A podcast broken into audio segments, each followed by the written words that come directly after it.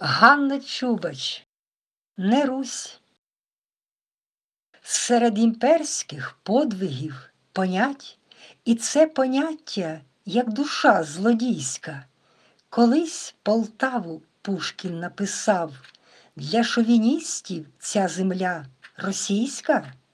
Доволі шлях і довгий, і важкий, крізь грізні битви, і віки буремні, і дотепер полтавські галушки комусь лише нагадують пельмені.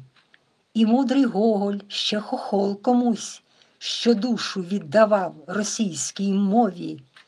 Та все ж, Росіє, ти таки не Русь, а тільки назва вкрадена чудова.